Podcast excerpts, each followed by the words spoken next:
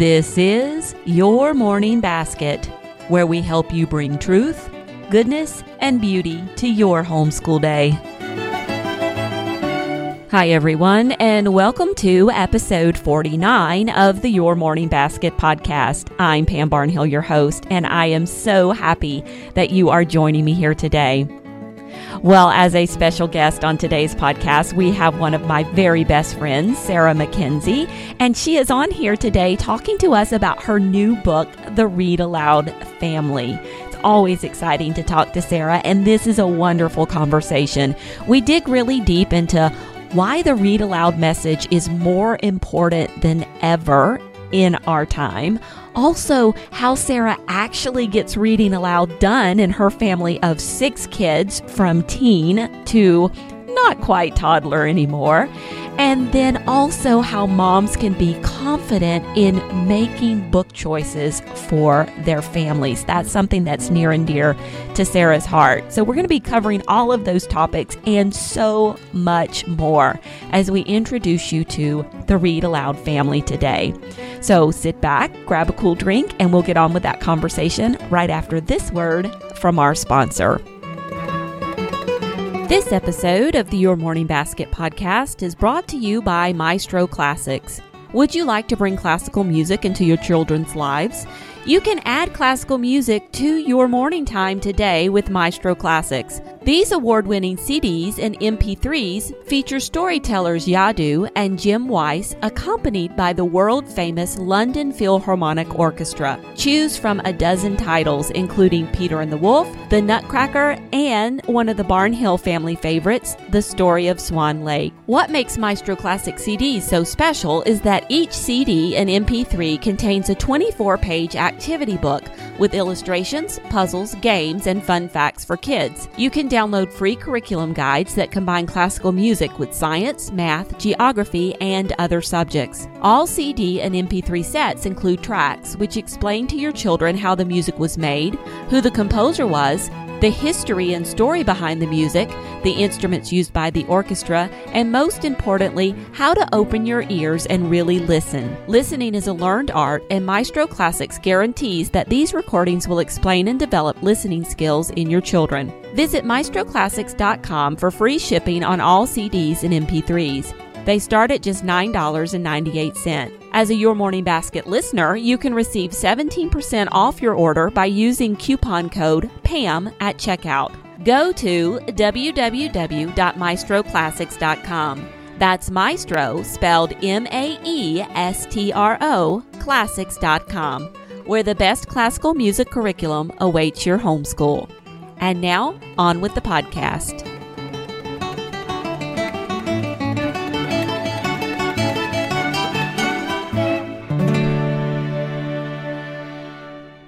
Sarah Mackenzie is a homeschooling mother of six and a favorite guest of ours here at the Your Morning Basket podcast. She's also the host of the wildly popular Read Aloud Revival, where she equips and encourages families to read together and build a shared culture in the home around books. Author of the bestseller Teaching from Rest, A Homeschooler's Guide to Unshakable Peace, Sarah has a passion for speaking to the hearts of busy, frazzled homeschool moms. With her latest book, The Read Aloud Family, hitting the shelves today, Sarah is joining us on this episode to talk about making meaningful and lasting connections with our kids through books. Welcome one of my very favorite people in the whole world, Sarah Mackenzie. Oh, thank you so much, Pam. And you know the feeling is mutual. Well, it is so good to have you here again. And I am so excited that your new book is coming out today and I get to be the one to talk to you about it. Me too. I wouldn't I wouldn't want to be anywhere else. So this is awesome. Well, let's talk a little bit about the Read Aloud family. Why is your message of reading aloud and making those connections with your kids over books? Why is this a timely one today? You know, I think for a couple of reasons. I think parents today, uh, you and me included, are we're under a different kind of pressure than parents have ever been before. The world is so noisy, and our kids, not just us being distracted by all the things we have to do and the devices and to-do lists and phone pings and all that but our kids are too and so so often i think even though we really want to make these really rich beautiful connections with our kids meaningful relationships with our kids before they leave our home our homes can sort of end up being the center where we're passing each other and or all sort of orbiting around each other but but living in our own little world. You know what I mean? Like we're all engaged in something different. And reading aloud is one of those things that you it requires the parent to be present. Even if it's just for 10 minutes, it requires the the parent to be present with the kids and then it just creates this really beautiful opportunity to engage on a deeper level. So, I think, you know, Jim Trelease came out with the Read Aloud handbook a few decades ago and really yeah. came out with some amazing research that helped parents and teachers both parents and teachers realize how impactful reading aloud is, especially for kids' academic success. And that hasn't changed. But I think modern parents are up against maybe some different new pre- or not I don't even know if they're new but pressing demands on our time and attention and just sort of revisiting the importance of reading aloud and then figuring out how to make it happen today is an important conversation to be having. You know, that's a great point because, you know, looking back at the Read Aloud handbook, it was very much about why this is so important for your child's development. But that's, yeah, that's really great because nowadays, you know, we know that it's academic development and that's still an important thing, but it's almost like we've gone beyond that and we have this extra layer of, problem with this busyness and, and, you know, ships passing in the night thing that read aloud, reading aloud with our families can really help us with that. So it's almost like you've taken, um, and expanded upon the work that he did because of these new issues that have developed that we didn't really have when we were kids so much. Well, and I think there's actually something most of us as parents want even more. I mean, we all want academic success for our kids. Yes, definitely. But even more than that, I think we want a good relationship with our kids. I mean, we want our kids to come home for Christmas after they move out when they're older, right? We want them to call home. We want to have this relationship and these memories that they look back on with fondness and reading aloud is sort of a power punch because it gives us the ac- you know the academic boost at the same time that it helps connect us with each other in this really meaningful way. At the same time that it helps our kids grow in empathy and compassion and while it also inspires them to be heroes in their own stories so just sort of like it's this power punch thing where you can do one simple thing and yes it does boost their academic success but even those more important really basic things that we want for our kids like good relationships with them it goes such a long way toward that too well, I am all about efficiency. And when you spell it all out like that, you're right. Reading aloud is just like one of the most efficient monsters that you can put into your day because it's reaching out and doing all of these different things. So I like that. Yeah, it doesn't feel like that though. I mean, here's the thing. I mean, because that on a normal day, if I'm going to, you know, take 10 or 15 minutes out of our busy schedule and read to my kids, it doesn't necessarily feel like that moved the needle, you know?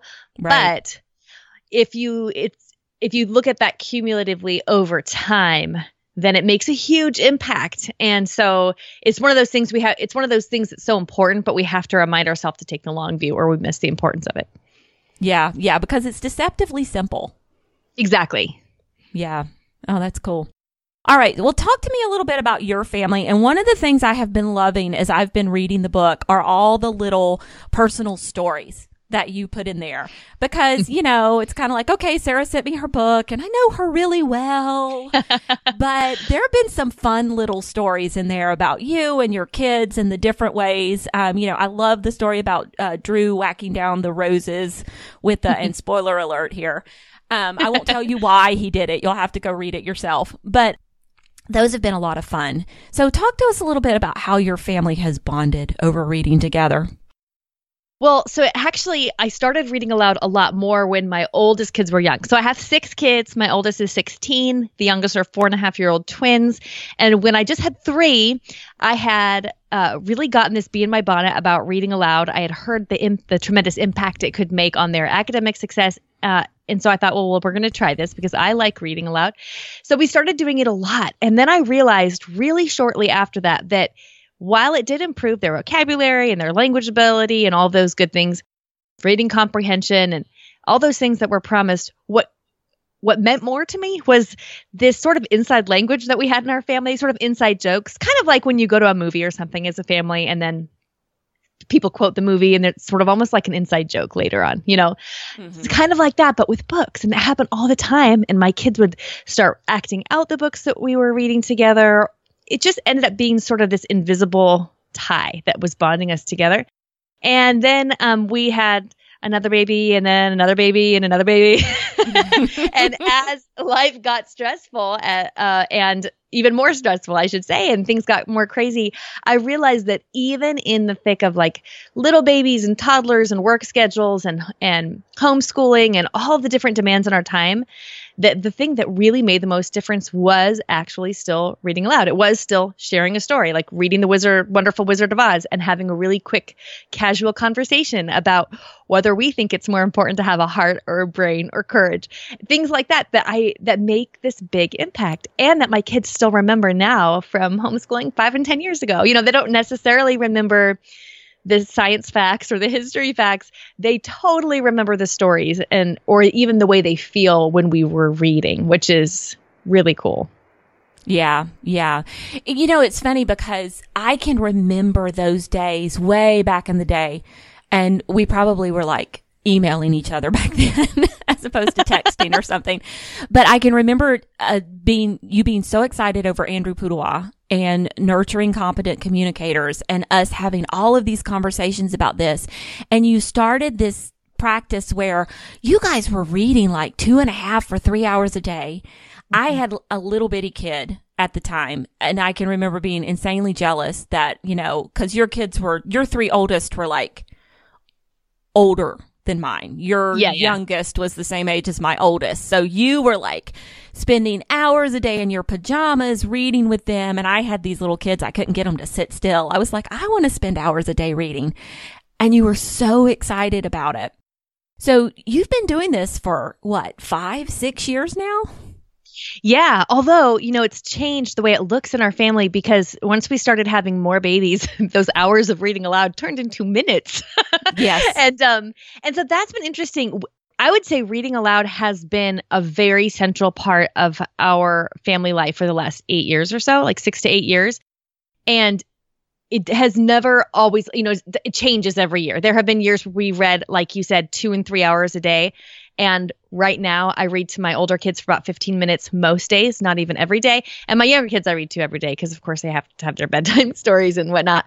But um, not for like really long chunks or anything. But it's it's that cumulative effect that really kind of strikes me because we sort of tend to think, you know, you have to go all in on something for it to make a difference. At least I do, mm-hmm. right? And what I've found is that not really. I mean, you can read, you know, 10 minutes every other day or so, and that ends up being about 30 hours of reading aloud over the course of a year, which is a lot. And you could cover a lot of ground that way. And so reading aloud has been very formative, but that doesn't mean it's always, you know, it's happening every single day in copious amounts. So one of the questions I get when um, we go to homeschooling conferences is people say, so, you know, how long do you spend reading and I, aloud every day? And I think they're surprised when I say, well, some days not. And then other days you know 15 minutes and sometimes when things are really good more. But it's just that that um dedication toward realizing that this is a really important piece. So even if we don't get to it every day it's still going to be a central part of our family life. Kind of how we identify ourselves in the world too. You know we're a reading family that kind of thing. Right. Well, okay, so that was how you started. But what have you, I mean, you've been doing it a while. What have you learned about reading aloud with your kids that you didn't know back then, even when it seemed like you were doing more of it? What what have you learned since then about it? Oh, that is a really good question. I think because I didn't have teens back then, one of the things that I have learned recently is what a good gateway reading books can be to having hard conversations with your kids. You know, as your kids get older and they have to learn about some of the more nitty gritty hard stuff in life, a story can be a really safe way to open up that conversation. And so I guess I didn't realize back then when we were reading books that seemed light, more lighthearted. And we still read a lot of lighthearted stuff now, but we're just not afraid to tackle. Here's an example. So, my oldest daughter is 16, and she read last year, she read Red Scarf Girl, which is a story it's actually a memoir about a girl who was raised in communist China during this cultural revolution and uh, it was her first experience of reading about communism and it was also her first experience of reading like from the perspective of someone who was raised to believe that this was a good thing right? So it's just it was like slipping into someone else's shoes that she had never considered before. Well that reading that book and then just talking about it a little bit with her opened up some amazing and deep conversations that we had. Some and it wasn't like we sat down and it was like what's the meaning of life? It was like, you know, we'd be in the car and she would just mention something from the book or I could just ask, "So what surprised you most about that?" And she would, you know, it was very organic and casual. And what I didn't realize back when we first started reading aloud so much was that this was going to end up being the foundation for the best conversations I'd have with my kids about the most important things. You know, all the things that we do want to talk about and sometimes we don't really want to talk about, but we mm-hmm. need to. Mm-hmm. So the stories would be a really good, safe, easy gateway to tackle those things with with older kids. Oh, that's awesome. Yeah, because that's something when you're sitting there reading, you know, uh, Llama Llama Red Pajama for the 15th or 20th time, and you're really kind of paying your dues, and the dividends are going to come later. Yeah, yeah, absolutely. And then the funny thing is, is you know, I'll be reading Llama Llama Red Pajama to my younger kids, and the older kids, I'll, I'll look up when I'm done. All my teens are around my shoulders looking over the it's so funny. It's like they remember those books and they've become a part of who they are so they just can't help you know. Just just just happened last night. I was putting the three younger kids to bed so i was putting all their pajamas on and it was like factory line right? Like brush this one's teeth pajamas on this one's teeth pajamas on. And then i sat them all down and i started to read to them a book of fairy tales by or i guess they're a book of folk tales is what they are by jane yolen. And my son came into the room to grab something out of the dresser and then he just like he's 12 he just he got he was starting to move really slow and i just kept reading. It was a it was a folk tale he's heard many times. A tortoise in the hare.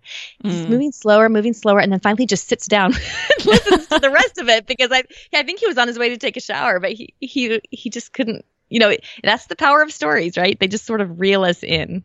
Yeah and picture books for older kids. I mean there are some wonderful picture books out there and it's not the only diet you want to give them, but don't ever be fooled to think that uh, older kid won't like a good picture book. totally. Actually, so in the Read Aloud family, there are some book lists in the back that are divided by age. And I chose some picture books even for teens. So, like if you flip to the teen chapter, you'll see my favorite picture books for teens because there are some picture books that are not appropriate for younger kids, but are perfect for teens, especially um, a couple that I mentioned in there tackle some pretty big things like um, like social justice and civil rights and slavery and things like that.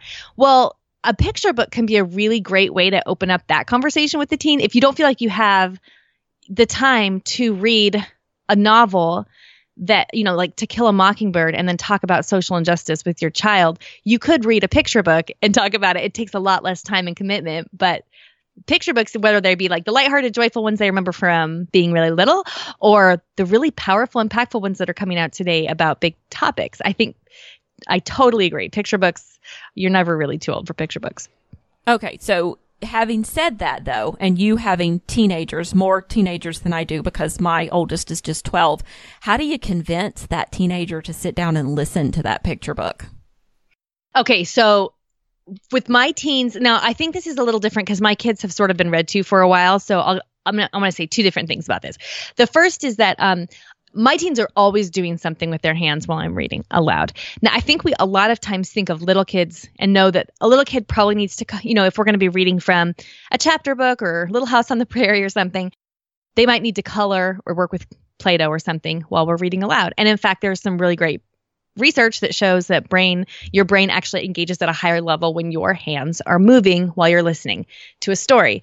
Um, and so we think of that with younger kids but i think it's a lot of times even more true with our teens because they're kind of fidgety and they they feel like they have a lot to do and it's all very important you know? And my teenagers if they can paint watercolor paint or sketch or something even if it's a picture book i will just let them do whatever they need to do with their hands and let them listen. And a lot of times um, that just helps break it from them feeling like you're having circle time or something. You know, like we're gonna have to sit here and have like a preschool circle time. They don't. You don't want them to feel that way. So Um, sometimes I will put those picture books up high and say these picture these books up here are not for the younger kids, and that immediately makes my 12 year old go like, I'm going to read every single thing that's up there because there's there's got to be something really juicy up there, yeah. or she wouldn't. Yeah, exactly, exactly. Um, but you know, picture book or novel, one of the questions I hear a lot is how do you convince your teen to be read to at all? Because a lot of them, you know, sort of think reading aloud is a babyish thing. And one of the things that I think does work often is to put an audiobook on in the car when you're on your way to co-op or you're on your way to soccer or piano lessons or the grocery store or whatever. And so that they don't think you're putting it on for them. You just tell them you're putting on, you know, I hope you don't mind, but I really wanted to listen to this audiobook um, of The Hobbit or whatever. And you just you just happen to put it on while they're a captive audience.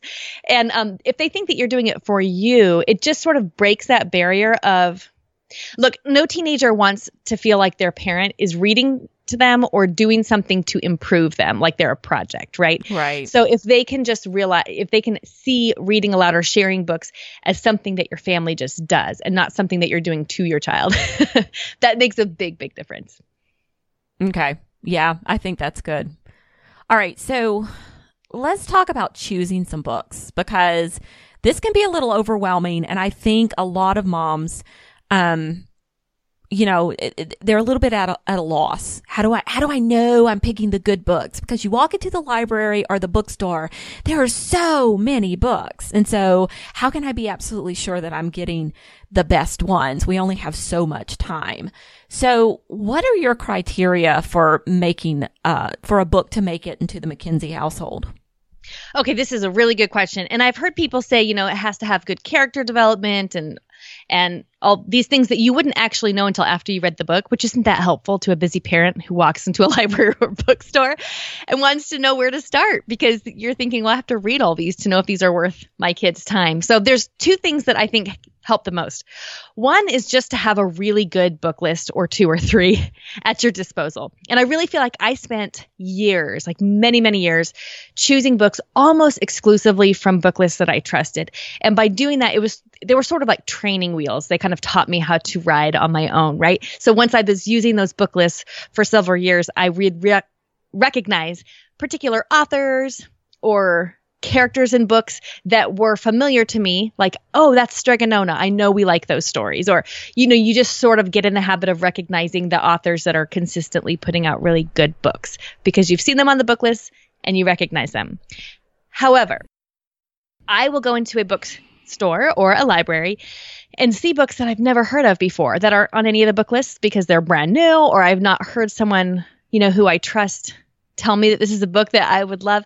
And so I tend to look for three things when I'm just looking at a book fresh, like just, you know, completely new to me book. I'll pick it up and just sort of read if it's a picture book i might read the first page. If it's a novel or chapter book i might read the first paragraph or two. And then i'll flip in about a third or a fourth away and i'll read a little bit more. And i mean this takes like less than two minutes. That's how quick you're doing it. Just really quick. You just want to taste of what that book is.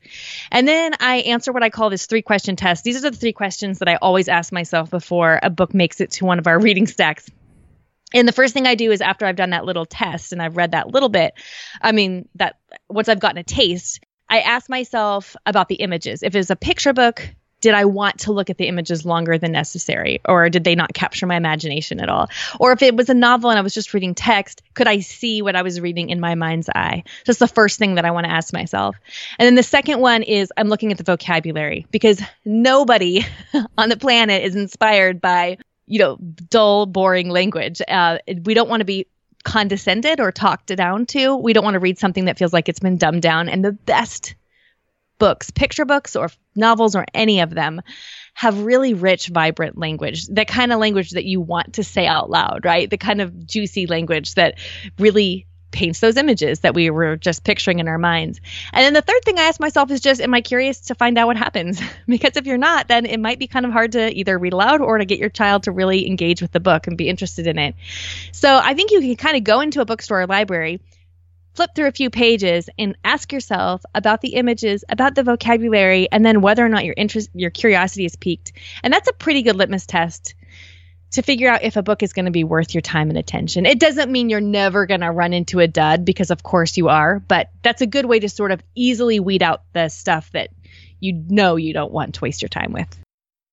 Okay. So when it's all said and done, when you've finished reading the book, what what is it that makes it a keeper beyond those three criteria for choosing it? All right, I think really good books have these two qualities, and they all do. When I was reading, and there are about 400 book recommendations in the Read Aloud family, I read them all cover to cover, and what I realized is they all had these two qualities in common. And actually, there's a lot more books, of course, that are really worthwhile that didn't make this particular book because this particular book, um, this particular collection of recommendations in the Read Aloud family are books that are really good to read aloud. But even books that aren't necessarily awesome read alouds, but just really good books otherwise, they all have these two qualities. And one is that the book needs to leave you with a sense of hope even really sad books do this, like Bridge to Terabithia by Katherine Paterson or Old Yeller. Those are sad books, Where the Red Fern Grows. These are sad books, but they also leave you at the very end with this sense of hope. A really good book will help the reader see the world with fresh eyes, even if it sort of took you a, this wide breadth of emotion from really, really sad or angry or frustrated it kind of circles back and it also helps you see the world in a new way, helps you see God in the world in a new way, and it helps you just see the people around you and the people God has put here on earth and love them more. That's what a really good book does. Um, not didactically, not in a preachy way, but just by making you feel a little more grateful to be alive. Really good books leave you with a sense of hope. The other thing is that a really good book appeals to a broad age range. So you'll see this with um, books like Charlotte's Web by E.B. White or The Lion, mm. the Witch, and the Wardrobe, right, by C.S. Lewis. Adults enjoy those books every bit as much as kids do. C.S. Lewis himself has this great quote where he says, uh, No book is worth reading at the age of 10, which is not equally and often far more worth reading at the age of 50 and beyond. And I think I've noticed that when I've been reading with my kids is that the ones that that my kids love most, I'm also enjoying every bit as much as mm. they are. Yeah, I think so. We found that to be the case here too. So, yeah. Okay, that's some good stuff. I'm going to make you go back to this part though. What makes a book a great read aloud book just as opposed to being a great read alone book? Okay, so don't tell anybody I said this, but they're short. so somebody asked me recently, how do you read aloud long? What are your tips for reading aloud long books? And I said, yeah, don't, don't do that. Here's why. If you try to pick up a really long book and read it with your kids. Now, there's a difference between, um, there's a difference between a, a, long classic and a long modern book because sometimes long modern books they move at a little bit of faster clip but still if you're choosing a really long book to read with your kids you might only get one or two or three books in you know over the school year and that can be kind of demoralizing kind of lose your steam a little bit. And there is just something really I don't know, it motivates you to keep reading when you're able to read a short but really good book. So I don't mean short like 50 pages. I just mean you don't need to pick something like Lord of the Rings or The Hobbit. It can be something shorter. Um, so I would choose something that was shorter, especially if you're just getting into the habit of reading aloud. I look for books that don't have really difficult dialects because that can mm. be hard to read aloud. Those are amazing on audio. So for example, Mark Twain's books make really good audiobook listens because they're a little hard to read aloud. And really wordy old books like stuff by Charles Dickens. I think that's better done on an audiobook instead of mom trying to read it aloud. Oh yeah, but Tim Curry doing uh, Christmas Carol is so much better than I could ever do it. Exactly, right?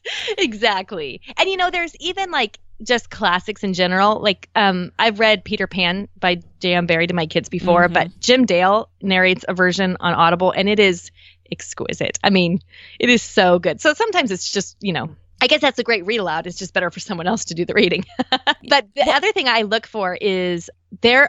This gets a little bit more poignant when the kids get older. But when I was making the read aloud book list for the Read Aloud family, and I got to the chapter where I was recommending books for teens.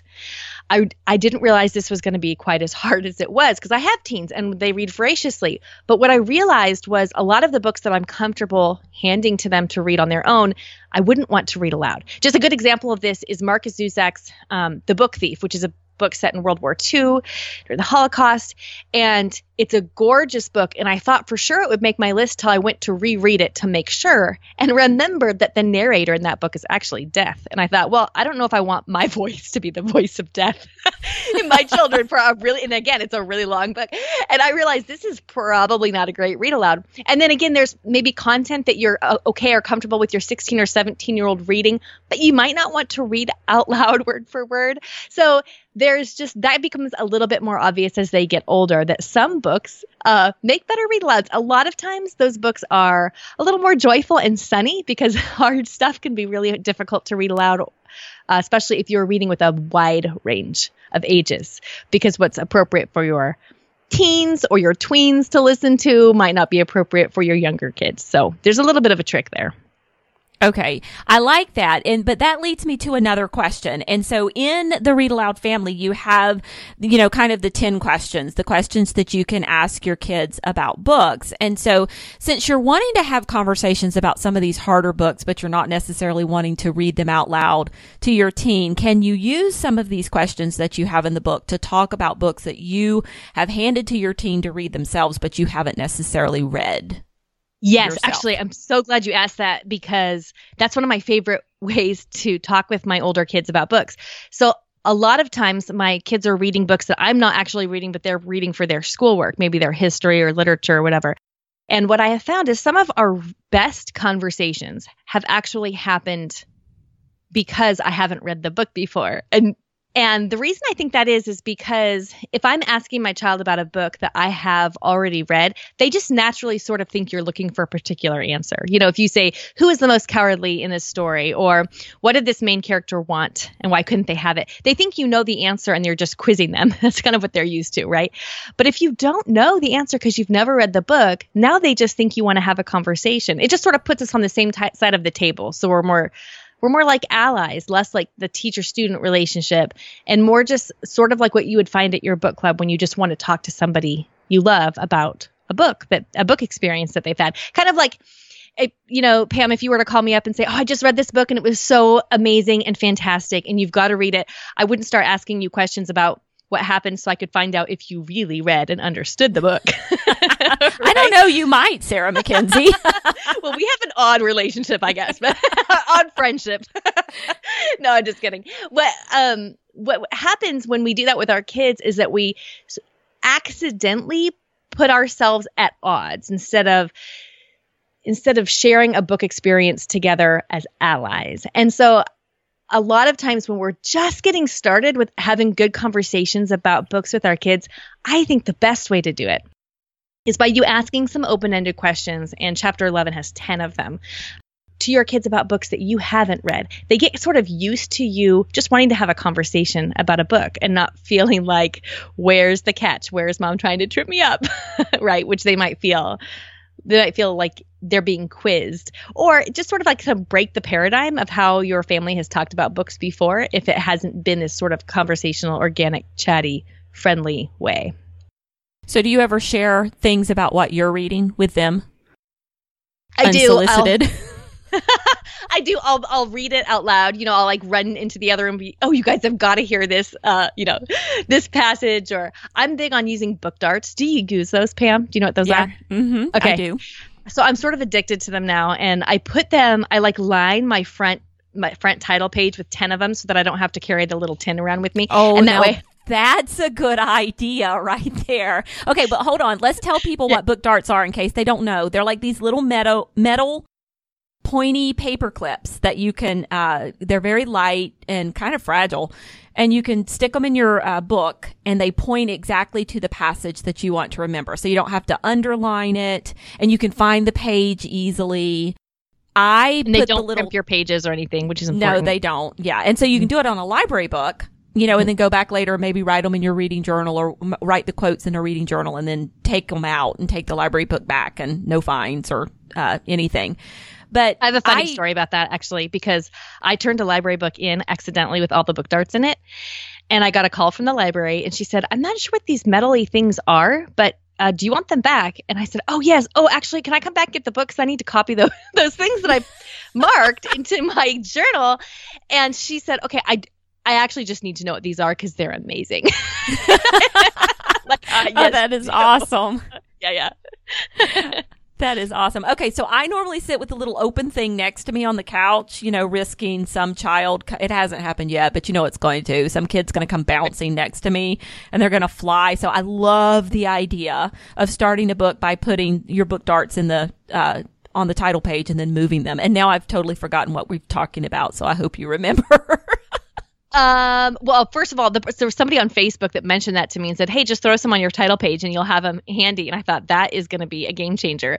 So I know what we were talking about. We were talking about me sharing what I'm reading with my kids. Oh yeah, yeah. So I have found my kids will pick up my book that I've laid around the house and they'll just flip to wherever my book darts are, and they'll just want to see what I've marked because that's a really quick way to kind of see what you know what what's resonating with me while I'm reading they've never actually asked me an open-ended question without me starting it. You know, like they don't ever come to me and ask me like, "So, mom, who's who's the most courageous in your story?" uh, but they do they do listen to me like kind of squeal with or laugh out loud, and then I have to read something out. That happened recently with the Vanderbeekers of 141st Street by Karina Yan Glaser, which is my favorite book to recommend right now. it's new and it's just wonderful. Um, it's a middle grade book, probably for eight to 12s, but I read it myself loved it and then i'm reading it aloud to all my kids now. And as i was reading it myself i had to keep stopping telling everybody what was happening in the story so i could frame it and then read aloud the conversation because i thought it was so funny. And they kind of get a kick out of it. Oh that's fun. Okay well that leads me to my next question. Do you always pre-read? Oh no. I almost never pre-read. So um, and the reason why is just like we're all short on time, right? And so once you have kids that can read faster than you do, they have more free time. So once they like reading and they can read faster than you can, then there's no way you can keep up. So occasionally I'll pre-read a, a classic or definitely I shouldn't have said never because if it's a book that I think may possibly have issues a child's not ready to read about, I will read it first just to kind of think, just so I can kind of see if this, I think this particular child is ready for this issue or topic or the way it's handled in a certain book. But by and large, I don't pre-read. I use open-ended questions to to talk with my kids about stuff that comes up. And we don't we don't talk about every book that they read either. But what I have found is that if you are in the habit of asking your kids these open-ended questions about books, they start to kind of get in the habit of asking them themselves. In fact, my um, my my 14-year-old, she told me recently that I asked the question, "Who is the most courageous in this story?" so often that she now just figures out the answer before I ask it, so that she's ready. And so I'm over here thinking, "Ha ha ha ha ha," right? Because she's now asking herself the question, "Who's the most courageous in this story?" every time she reads, like by nature. And so so um, even if I don't talk to her about a book and she's running into something that ha- we haven't pre-read, so maybe I wouldn't have wanted her to read it in particular, she's learning. She's already in the habit of asking questions about it. And so it sort of guards your child against reading a book and being so easily influenced by it because they are question askers, because that's the way they approach stories. Oh, I love that. That is awesome. Okay, I want to talk to you about this because I think this is really important. Uh, you know that homeschool moms are kind of like we get ourselves tied up in knots about things. Um, you actually wrote an entire book about that. I did. so, what are some ways that homeschool moms make choosing the perfect book or even a good book harder than it needs to be? Oh, that is such a good question. Okay. First, I think it kind of goes along with what you just said. We get a little worried about making sure our kids are reading only things that we think are perfectly appropriate. So, if you are worried that your kids might encounter something that doesn't match up with your worldview in books they read, then well i mean they're going to they're going to run up against worldviews that are different than yours in the books they read. So it'd be better to sort of instead of worrying and fretting and trying to guard them from those books to give them the tools to be able to handle that and recognize it when they see it in the books they read which i think is just the habit of asking good questions and talking about them. Once they're in the habit of asking questions and talking about them and once that's part of the way your family interacts and thinks about books then you don't have to be so scared by books that don't match up with your worldview. The other thing is um, we place a lot of value in reading the right books, right? There's all these book lists online that are, you know, the books you should read before you go to college or the great books and the good books list. And we get a little bit tied up in knots about making sure our kids are reading the right things. And I'm using air quotes here. But one of the things I think we need to remember is that our child's reading life spans much longer than the time that they're in our home, right? We don't want them to read all of the best books before they leave home. There'll be nothing else for them to read that was just as good. You know, we don't we don't want their reading life to end when they leave our home. So if we give them a thirst and love for reading and then the ability and habit of asking questions about what they read, then even if they don't read that book that's so essential for them to read, um, if they don't read that by the time they graduate, they run across it when they're 30 they'll still have this wonderful experience of finding a wonderful book and asking questions about it and getting this rich, beautiful literary life. Um, I will say, I will admit now, because I've admitted it elsewhere publicly, that I had never read Pride and Prejudice before very recently. and um, so shamed to admit that out loud. But the funny thing is, is now that I'm reading it, I mean, I just feel like, oh my gosh, what else by Jane Austen have I not read that I need to read? It feels like stumbling across a treasure trove. And so instead of getting worried that our kids have to read a certain number of the quote unquote right books before they leave home, I think if we focus more on helping our kids love reading and then helping them get in the habit of asking questions about what they're reading, we're setting them up better to engage, engage with books their whole life. Yeah, I think. I think that's good. I think we do. I think moms need to hear that. And so thank you for for sharing that that message that, you know, it doesn't end when they're 18. It keeps going on and on and on. And so the more important thing is to uh, is to teach them to to help them to love it and not Well, and we do. We kind of get uh I don't know, the more elitist among us, those of us who like t- like to talk about books a lot, we we tend to be very opinionated about which books are worth time and we're worth our time, and we all have different opinions, and yet we never never cave, right? So we have people who say, you know, I and here's another admission here. I am not a huge fan of I shouldn't even say this out loud. I am not a huge fan of Tolkien myself. Like I don't really read it for fun. I know. To say that to a room full of homeschoolers is almost asking for an outright stoning, right? Like I should not be saying this yeah. out loud. But here's the thing is, you know, we have this we all have a different palate for food, right? Every everybody has a little bit of different taste. And the same thing is true with literature. There are good classics that are good classics for a reason, right? Because they've stood the test of time and because they sort of cross over interests and differences among people, and there's something there for everyone. However, I think we have this false idea that there are certain books that are just the uh, you know, books that everybody should love if they're well formed. And unfortunately, what that does is it kind of makes you feel like deficient or like something's broken inside of you if you read a book by someone that you just didn't love. I mean, a great example of this is that Tolkien himself did not like the Chronicles of Narnia. And so there, mm there's you know there's room for taste. And i think we forget that as homeschooling moms we sort of listen to these um, you know experts or tastemakers tell us these are the books your kids should love and we forget that our kids are actually their own people and maybe they might not love everything that the experts say that they should. And that's okay because god made them a little different. You know, it's funny because I've come up against this myself because growing up, I loved the Little House on the Prairie series. I mean, that I just love that series of books. Every Christmas, I think I asked for the whole set, you know, and it was not something that we could ever afford for my family to go out and buy the whole set of books, but I wanted it. And I can remember a few years ago, but I never read Narnia growing up. it was just oh, something wow, yeah. I never read. And mm-hmm. so, um, I, I, think Olivia was like two or something. And I found the entire set of Little House on the Prairie and I bought it and brought it home. It was used. I'm looking at it right now. It's still sitting over there on the shelves. Nobody has ever read it in my house. I mean, we've listened to some of the, uh, the, um, audiobooks before. Yes. But yes. no, you know, by the time I was Olivia's age, I had picked up this series and read it a number of times. But you know, and yet she's done all of the Chronicles of Narnia, all of Harry Potter. Um, she likes Tolkien. She loves, you know, she read um, Fellowship of the Ring and she's listened to The Hobbit on audiobook. Fantasy is that girl's thing. Mm-hmm. And it's mm-hmm. not, you know, I'm with you on Tolkien. He's okay you know, but it's not like something I'm falling all over myself to read. Yeah. And, uh, but she loves it. That's just her deal. That's what she wants to read. And so now I'm looking forward to the high school years and I'm wondering, is it a horrible thing if, you know, I really have way more of that fantasy stuff in there that I never would choose to read as opposed to things like the Scarlet Letter, which, you know, is not going to you know, I mean, not that anybody really likes to read the Scarlet Letter. Right. I mean, can we just be real here? Yeah. There, there's a, um, there, I think there's a place too for like our high school students to have the ability to read something they don't enjoy.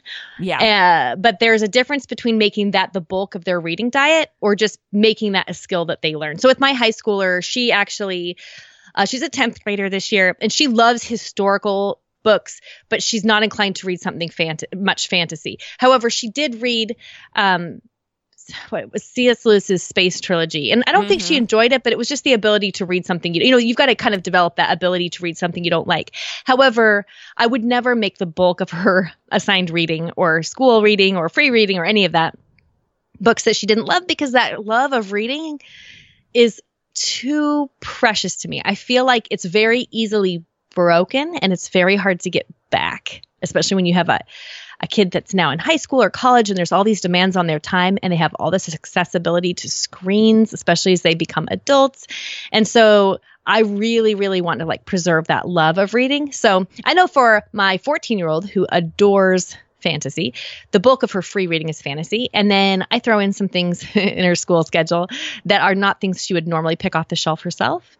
Um, but I, again i don't want to make that the the bread and butter of her of her reading because there's something about reading a book that you just in, you're enjoying that you just get so much more out of than when you're kind of slogging through looking at how many pages you have till the chapters end and some of those i mean little house books um, the little house on the prairie series that you were talking about Mhm. we we love the audio but i think it takes a certain kind of patience to read about how pa put this log on top of that log which was this long on top of that log which is that long.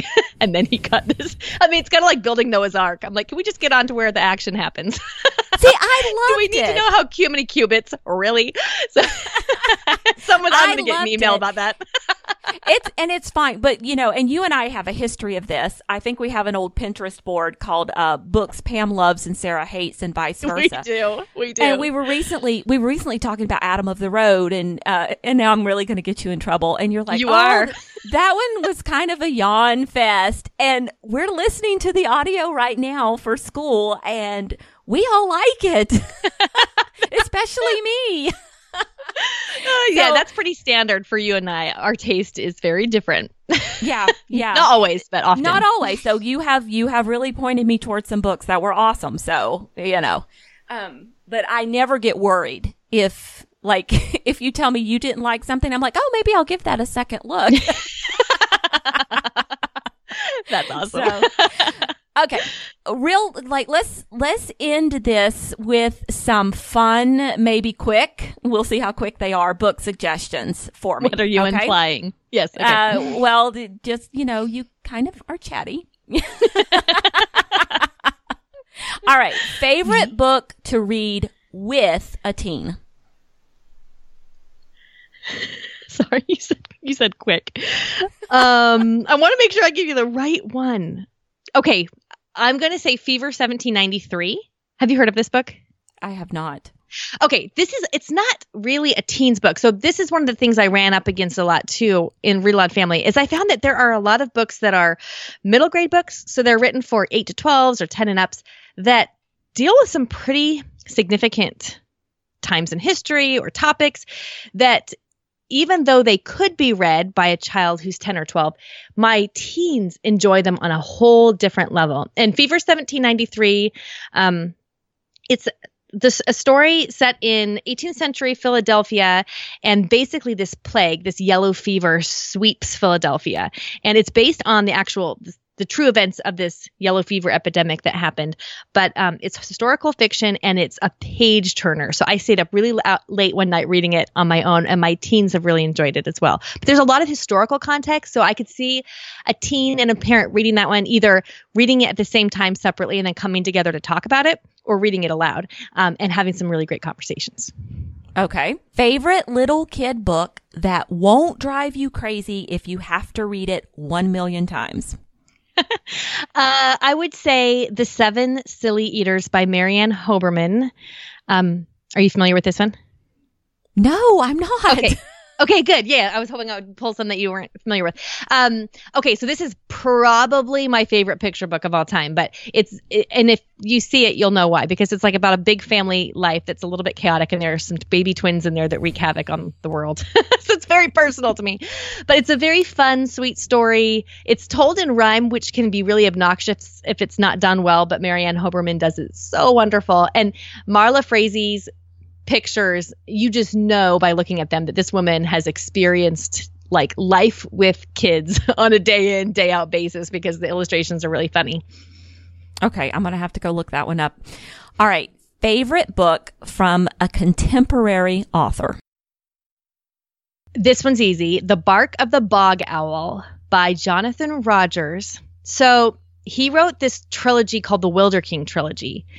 And I was just going to tell you sort of a summary of it, but I'm not going to do that because this is one of those books that I actually think the less you know about it in advance, the better. It does have a fantasy element, but um, I am not a huge fantasy nut myself, and I, I, I mean, these are some of the best books I've ever read. The first one's The Bark of the Bog Owl, and they follow this this story of a boy named Aidan who kind of has to figure out who he is and what his great work is for the world. And I don't want to give away too much, but it's that is probably I read it. I found it in 2017. It was easily one of my favorites from the year. But I actually think if someone was to tell me, you know, like you have to pick your top three favorite books that you'll get to read to your children over and over and over again and nothing else, that would be one of them. So that whole trilogy is fantastic. And it starts with The Bark of the Bog Owl. Okay. All right. Last one. A book you've read that has surprised you. Sarah uh, Mackenzie is speechless. that was somebody document this moment. I would say a book that I've read that has surprised me. I mean, a lot of times they all surprise me. So I'm trying to think of one in particular. There is a series of books called The Books of Bayern by Shannon Hale. These are YA books. They're for your teens, or I'd say 10 and uh, I'd say probably 12 and up. The first one's called The Goose Girl. And my daughter told me, my 14 year old said, Mom, you've got to read these. And I kept saying, Yeah, yeah, I will. But they're kind of like fairy tales retold. So The Goose Girl is the story of the Goose Girl, but it's made into a novel. Um, and I just sort of thought it might be too formulaic. I already know what happens at the end of the Goose Girl. You know, it's like if you if you already know the fairy tale, you're not sure you want to read the novel. And that story, and in fact, Shannon Hale's writing in general, just surprises me by how well she does it, how well developed her characters are, how you think about the books for weeks afterward. So, The Goose Girl uh, sounds like it might be a book just for your teen girls, but I there's plenty of like blood and fighting in there to appeal to uh, boys who are not interested in the princess story. And that is one that I think. Another one that she's written that I would say surprises is Princess Academy, which sounds like a, a book about princesses. I was just trying to put her name with something I have seen.